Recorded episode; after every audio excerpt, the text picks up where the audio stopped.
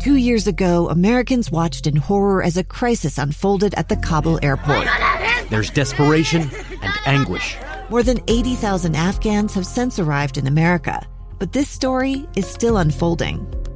I'm Andrea Martin. In my new podcast, Stranger Becomes Neighbor, we'll find out what happens to these new arrivals in our communities. Who would help our newest neighbors? Follow us at kslpodcast.com, Apple Podcasts, or anywhere else you listen. Welcome to this episode of Live Mic. I am Lee Lonsberry, episode number 155. Pretty good.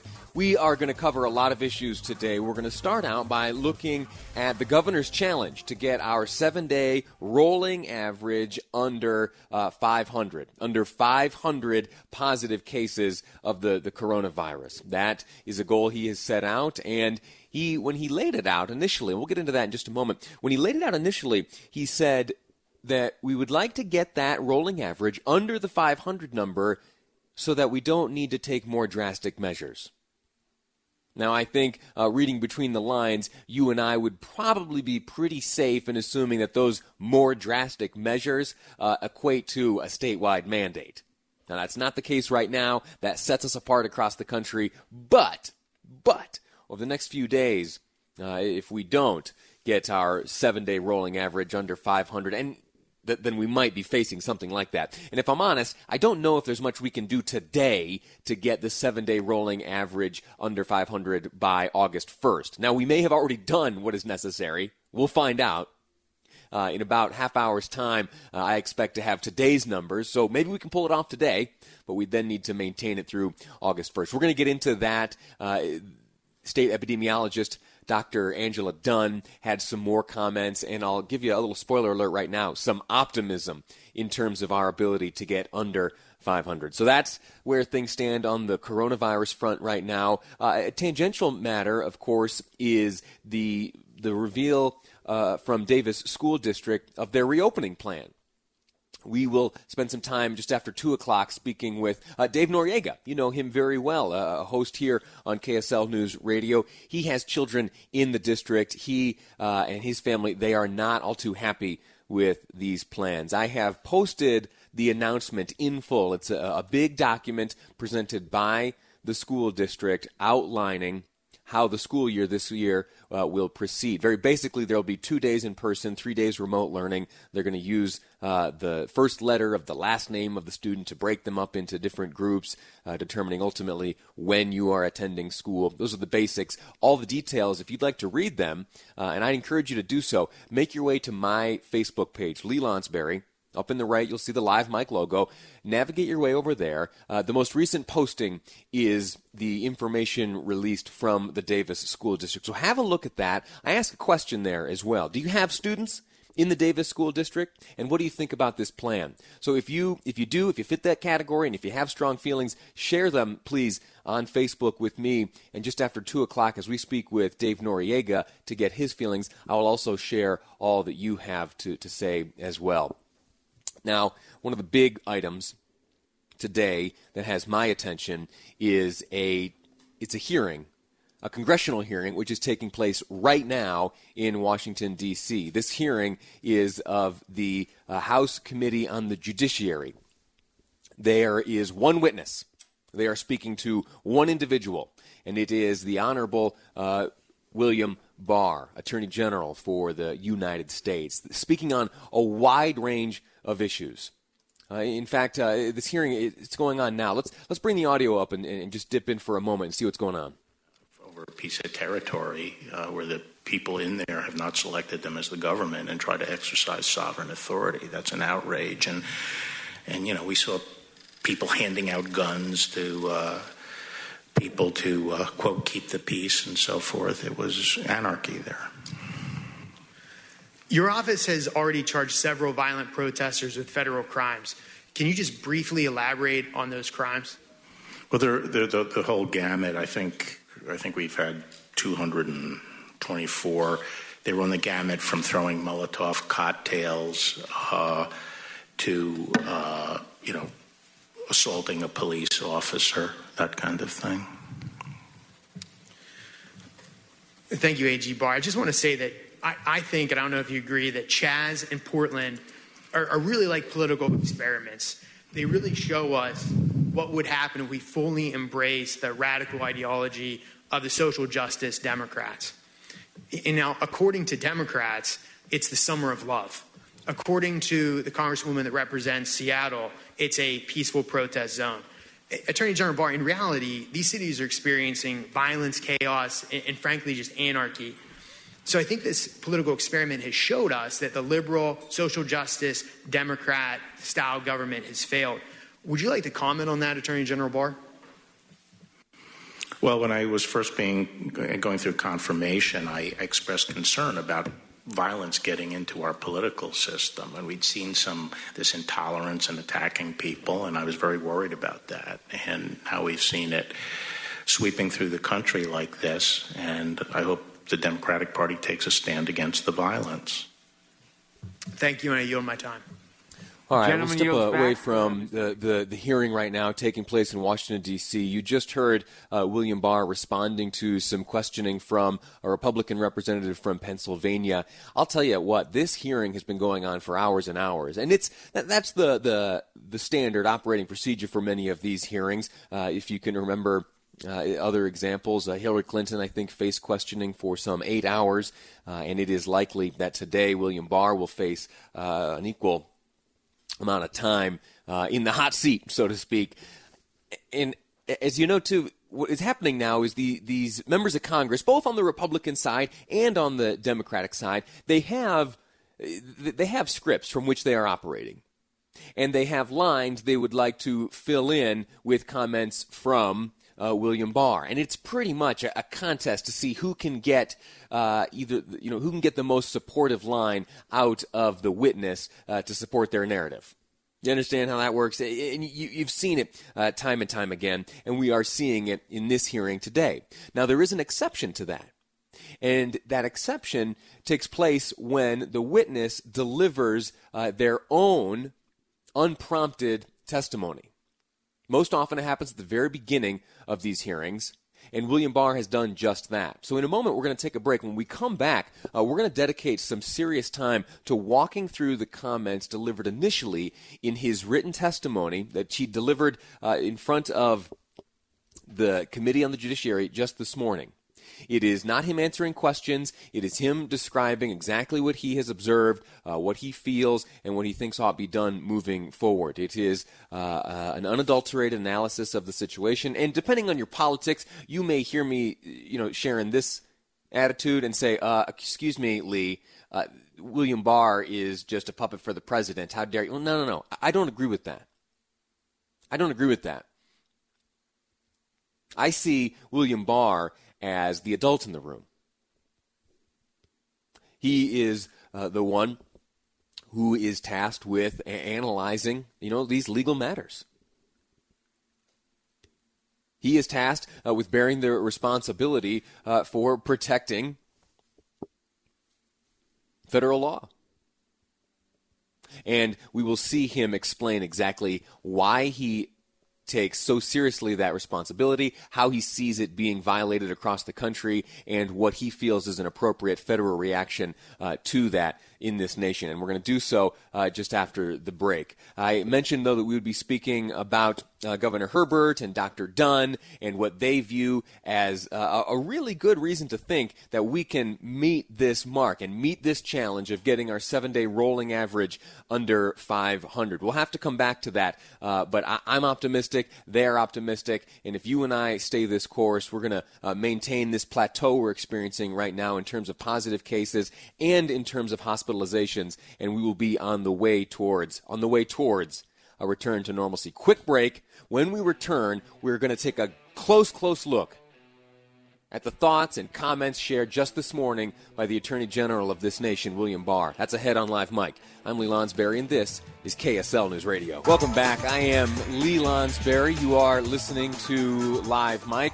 Uh, right now, we are we're monitoring a hearing which is taking place uh, in the U.S. House of Representatives. Representatives. And in that hearing, Attorney General William Barr is testifying.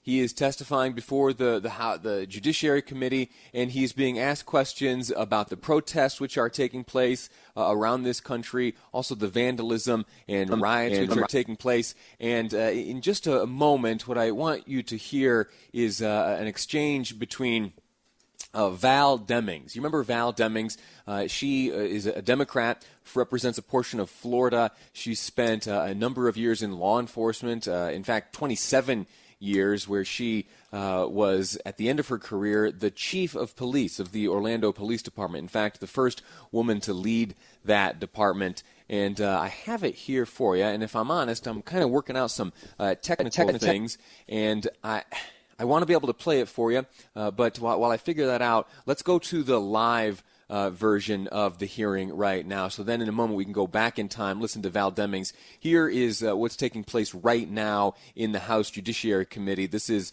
uh, Attorney General Barr responding to questions from Representative Armstrong. No, not at all. Um, how is this handled? How, how is this going for re- re- recruitment, morale? How are they doing? I mean, I generally want to know how are they doing. Well, I think that AP story, uh, you know, gives you a feel. They they feel that's their duty, and they feel that's where they have to be. A number of them are from that area.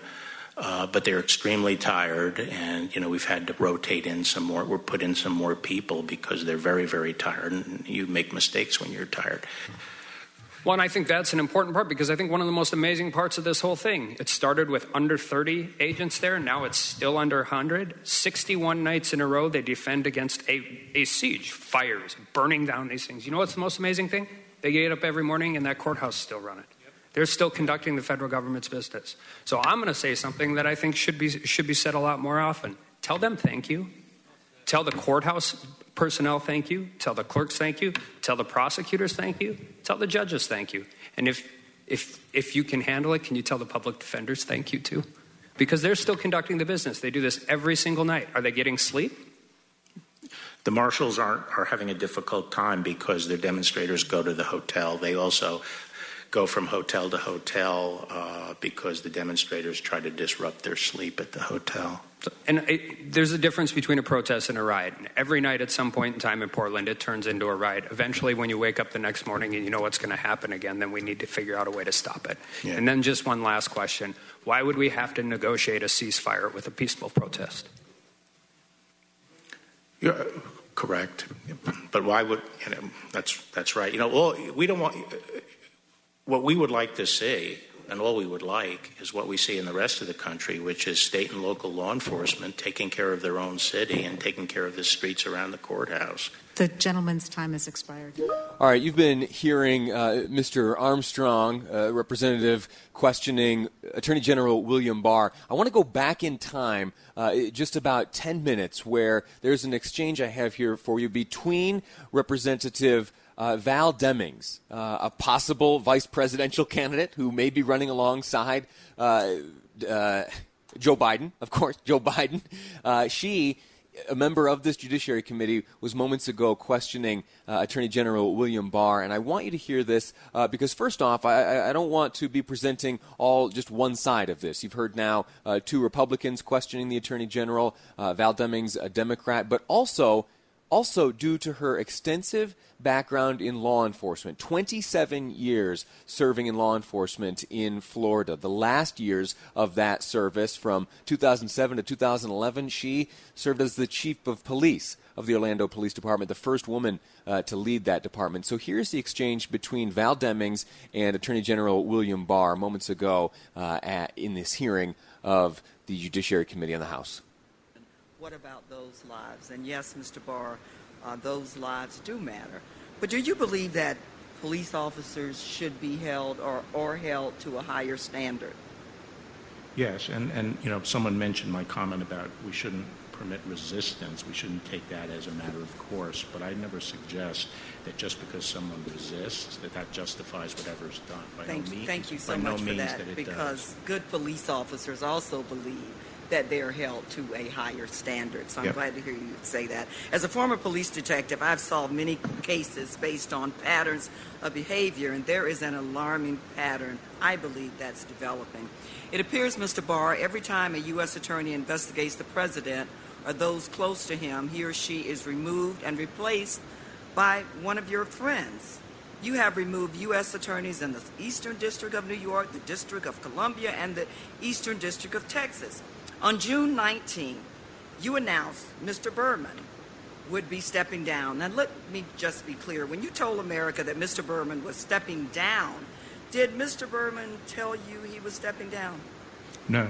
Okay. But, but On stepping June- down is the language that I'm told. Uh, He didn't. Okay, he did not tell you that. No, no. Okay, But, but right. it's the language we usually use to leave to Okay. leave uh, flexibility as to whether whether the person is doing it on, On their own. June 20th, when asked about the basis for Mr. Berman's removal, on the very day you announced he was being fired, stepping down, the president's personal attorney, Mr. Giuliani, suggested that, and I quote, the reason may lie in the fact that Berman's office got involved in what Giuliani described as baseless investigations. Sir, if that wasn't true, if you didn't remove Mr. Berman because he was overseeing investigations of the president and those close to him, why would the president's personal attorney think that? I'm sorry. What, what, what did he say and when? I didn't hear the quote.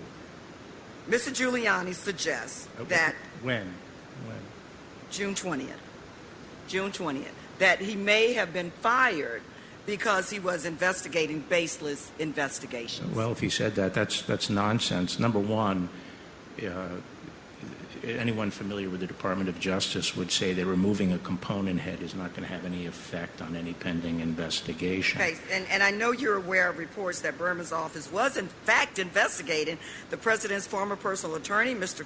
Cohen, his current personal attorney, Mr. Giuliani, his current personal attorney's associates, and his presidential inauguration. Mr. Barr, I don't mean to suggest just by my silence that that, that uh, I'm confirming that. That seems to be your opinion. Okay, all right. Have you in any way attempted to influence or interfere with any investigation in the Southern District, including the investigations I just mentioned? I have not interfered in any investigation. I've raised questions on occasion about certain matters, but uh, as far as I'm aware, uh, the the uh, I, the the office was satisfied with the resolution. With the resolution. Your efforts to remove him bypassed the normal operation of law. Now we know the OLC No, they opinion didn't. No, they indicates didn't. that a sitting president cannot be indicted or criminally prosecuted, because you made sure uh, President Trump understood that in your 19-page or however long application, job application. However, you are aware the special counsel confirmed that a sitting president can be investigated. You did read that in the special counsel's report. Is that correct? Yes. Given Mr. Trump's residence and former business location, the Southern District, Berman's office would have decision making authority over whether to investigate the president in himself. And you removed him. I've explained why I why I removed. Okay, sitting here today under per- penalty of perjury, do you still maintain, as you stated in a February 13th interview, that the president has never asked you to do anything in a criminal case? Yes or no, please? Yeah. No. I mean, will I confirm it? Is that no. the question? Or do you stand by your testimony or your? He has never asked me, directed me, pressured me to do anything in a criminal case. Okay, all right. Uh, you are aware, and I think you had this conversation earlier with one of my colleagues, that the president's former attorney, Mr. Cohen, was released early from prison due to concerns of COVID 19. Yes.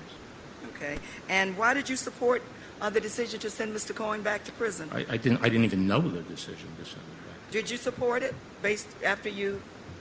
Well, I haven't looked into it enough, but my understanding of why it happened was Mr. Barr. All right, that's the end of the exchange between uh, Representative Val Demings and Attorney General William Barr. Uh, it seemed to focus, of course, on uh, the decision to remove uh, an attorney from uh, New York City, and uh, it's very interesting. And the, the background and the context of that exchange is what interests me uh, the most. And so we are, in just a moment, going to take a break. Uh, you, you've heard the nature of the questioning that the Attorney General is facing right now.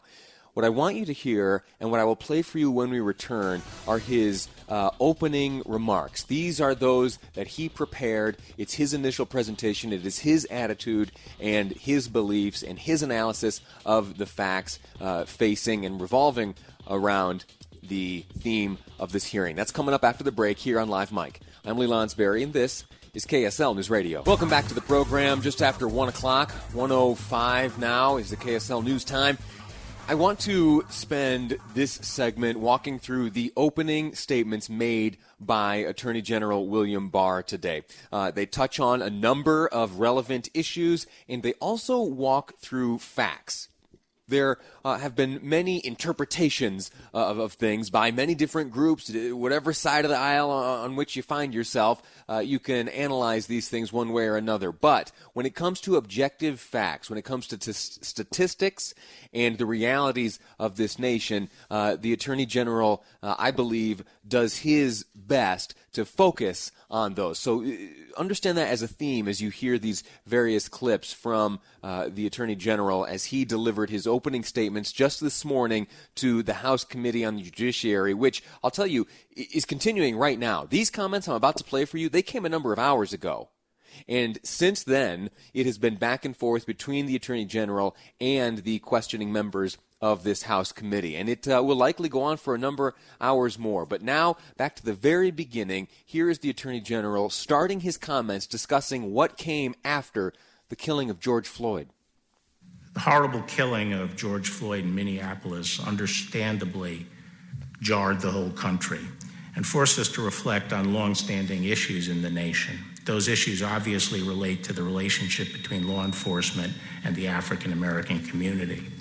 Given our history, it's understandable that among black Americans there's at least some ambivalence and often distrust toward the police. Until just last 50 years ago or so, our laws were and our institutions were explicitly racist, explicitly discriminatory. It was not until the 60s that the civil rights movement finally succeeded in tearing down the Jim Crow edifice our laws finally came to formally embody the guarantee of equal protection. And since then, the work of securing civil rights has rightly focused on reforming institutions to ensure they better conform to our laws and to our aspirations. Here, as the Attorney General continued, again addressing these comments to the members of the Judiciary Committee in the House, he discussed the killing of black and white men by police just this year. That work, it's important to acknowledge, has been increasingly successful. Police forces today are far more diverse than they've ever been. And there are uh, both more black police chiefs and more black officers in the ranks. Although the death of George Floyd at the hands of the police was a shocking event, the fact is that these events are fortunately quite rare. According to statistics compiled by the Washington Post, the number of unarmed black men killed by police so far this year is eight. The number of unarmed white men killed by police over the same period of time is 11. And the overall numbers of police shootings have been decreasing. Nevertheless, every instance of excessive force is unacceptable and must be addressed appropriately through legal process, as is happening now in Minneapolis. Now, those numbers uh, eight black men killed by police this year versus the 11 white men killed by police this year. Of course, I acknowledge that in terms of proportion, uh, that that is n- not a fair comparison. I understand that. Uh, but uh, nonetheless, the figures presented by the Attorney General, uh, according to the Washington Post at least, uh, are reflective of what is what has transpired uh, this year. Now, the Attorney General does go on uh, to then address and discuss the concerns of those who are in the streets now wanting change. But apart from the numbers, I think these events strike a deep chord in the black community because they are perceived as manifestations of a deeper, lingering concern that in encounters with police, blacks will not be treated even handedly. They will not be given the benefit of the doubt. They will be treated with greater suspicion. Senator Tim Scott has recounted the numerous times he's been unjustifiably pulled over on Capitol Hill. And as one prominent black professional in Washington said to me, African Americans often feel treated as suspects first and citizens second. And I think these concerns are legitimate. I think these concerns are legitimate. Don't forget that he said that. because it's important, because there are many who would point to those uh, in the, the, president's cabinet uh, or those who associate with the president in, in terms of uh, political party and ideology and accuse them of ignoring certain realities. And you hear right here, under oath, before a congressional committee, the Attorney General of the United States conceding and agreeing with these claims that there is a disparity and that there is injustice. All right? On that, everyone agrees. And you've heard it here from the Attorney General. His opening testimony continued. He talked about uh, the complicated nature of these issues, especially for police.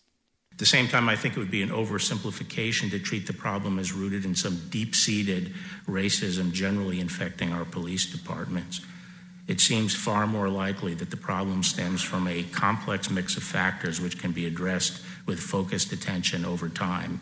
And we in law enforcement must be conscious of the concerns and ensure that we do not have two systems of justice. He then uh, takes a turn and looks at the protesters who have turned violent, discussing the slogans and unproductive responses. Unfortunately, some have chosen to respond to George Floyd's death in a far less pr- productive way by demonizing the police, promoting slogans like all cops are bastard, and making grossly irresponsible progr- uh, proposals to defund the police. The demonization of the police is not only unfair and inconsistent with principles of all people should be treated as individuals, but gravely injurious to uh, the inner city communities. We're hearing again from Attorney General William Barr, uh, his opening testimony just this morning before the Judiciary Committee. He talks next about what happens when people turn against the police. When communities turn on and pillory the police, officers naturally become more risk averse and crime rates soar. Unfortunately, we are seeing that now in many of our cities. The threat to black lives posed by crime on the streets is massively greater than any threat posed by police misconduct. The leading cause of death for young black males is homicide. Every year, approximately 7,500 black Americans are victims of homicide. The, mass, the vast majority of them, around 90%, are killed by other blacks, mainly by gunfire. Each of those lives matter. Each of those lives matter. After these comments about what happens when people turn against the police, the Attorney General continued uh, ta- discussing again the tactics being employed by some of these rioters. He discussed here the weapons that rioters have brought with them and how they have attacked now a federal courthouse. Finally, I want to address a different breakdown in the rule of law that we've witnessed over the past two months. In the wake of George Floyd's death, violent rioters and anarchists have hijacked legitimate protests to wreak senseless havoc and destruction on innocent victims. The current situation in Portland is a telling example. Every night for the past two months, a mob of hundreds of rioters have laid siege to the federal courthouse and other nearby federal property. The rioters have come equipped for fight armed with powerful slingshots, tasers, sledgehammers, saws, knives, rifles, and explosive devices. He wrapped up his comments here by describing what is taking place in Portland not as a protest, but as something else. What unfolds nightly around the courthouse cannot reasonably be called protest. It is, by any objective measure, an assault on the government of the United States. An assault on the government of the United States. And you heard the Attorney General just now describing that those bad actors, the ones who are showing up with these weapons in Portland attacking this courthouse, that they have hijacked the uh, cause of legitimate protesters. Again, the Attorney General acknowledging that there is legitimate reason uh, to take to the streets and protest and to uh, voice your concerns and your grievances, that there are, in fact, injustices which ought to be remedied. But that is no excuse. That is no excuse for the hijacking of this peaceful movement by those who are out to cause trouble. And when they cause trouble and set their sights on uh, federal property, It is beholden to the federal government to take action and protect that property. And that's what the Attorney General is here defending today. That's what he continues to go back and forth with various members of the House Judiciary Committee in Washington, D.C. Uh, right now. I view William Barr as the adult in the room. I am grateful to him for his service, and I am grateful to him for his attitude on this issue. You've heard him explain it here, and I anticipate that he will continue to voice this attitude as the days, weeks, and months go forward. We're going to take a quick break right now. When we come back, we're going to continue talking about uh, politics, but we're going to uh, set our sights on the Joe Biden camp and on the DNC uh, National Convention, nominating convention, which is uh, in store just next month. Scott Howell, a surrogate for Joe Biden, will be my guest next on Live Mic. I'm Lee Lonsberry, and this is KSL News Radio.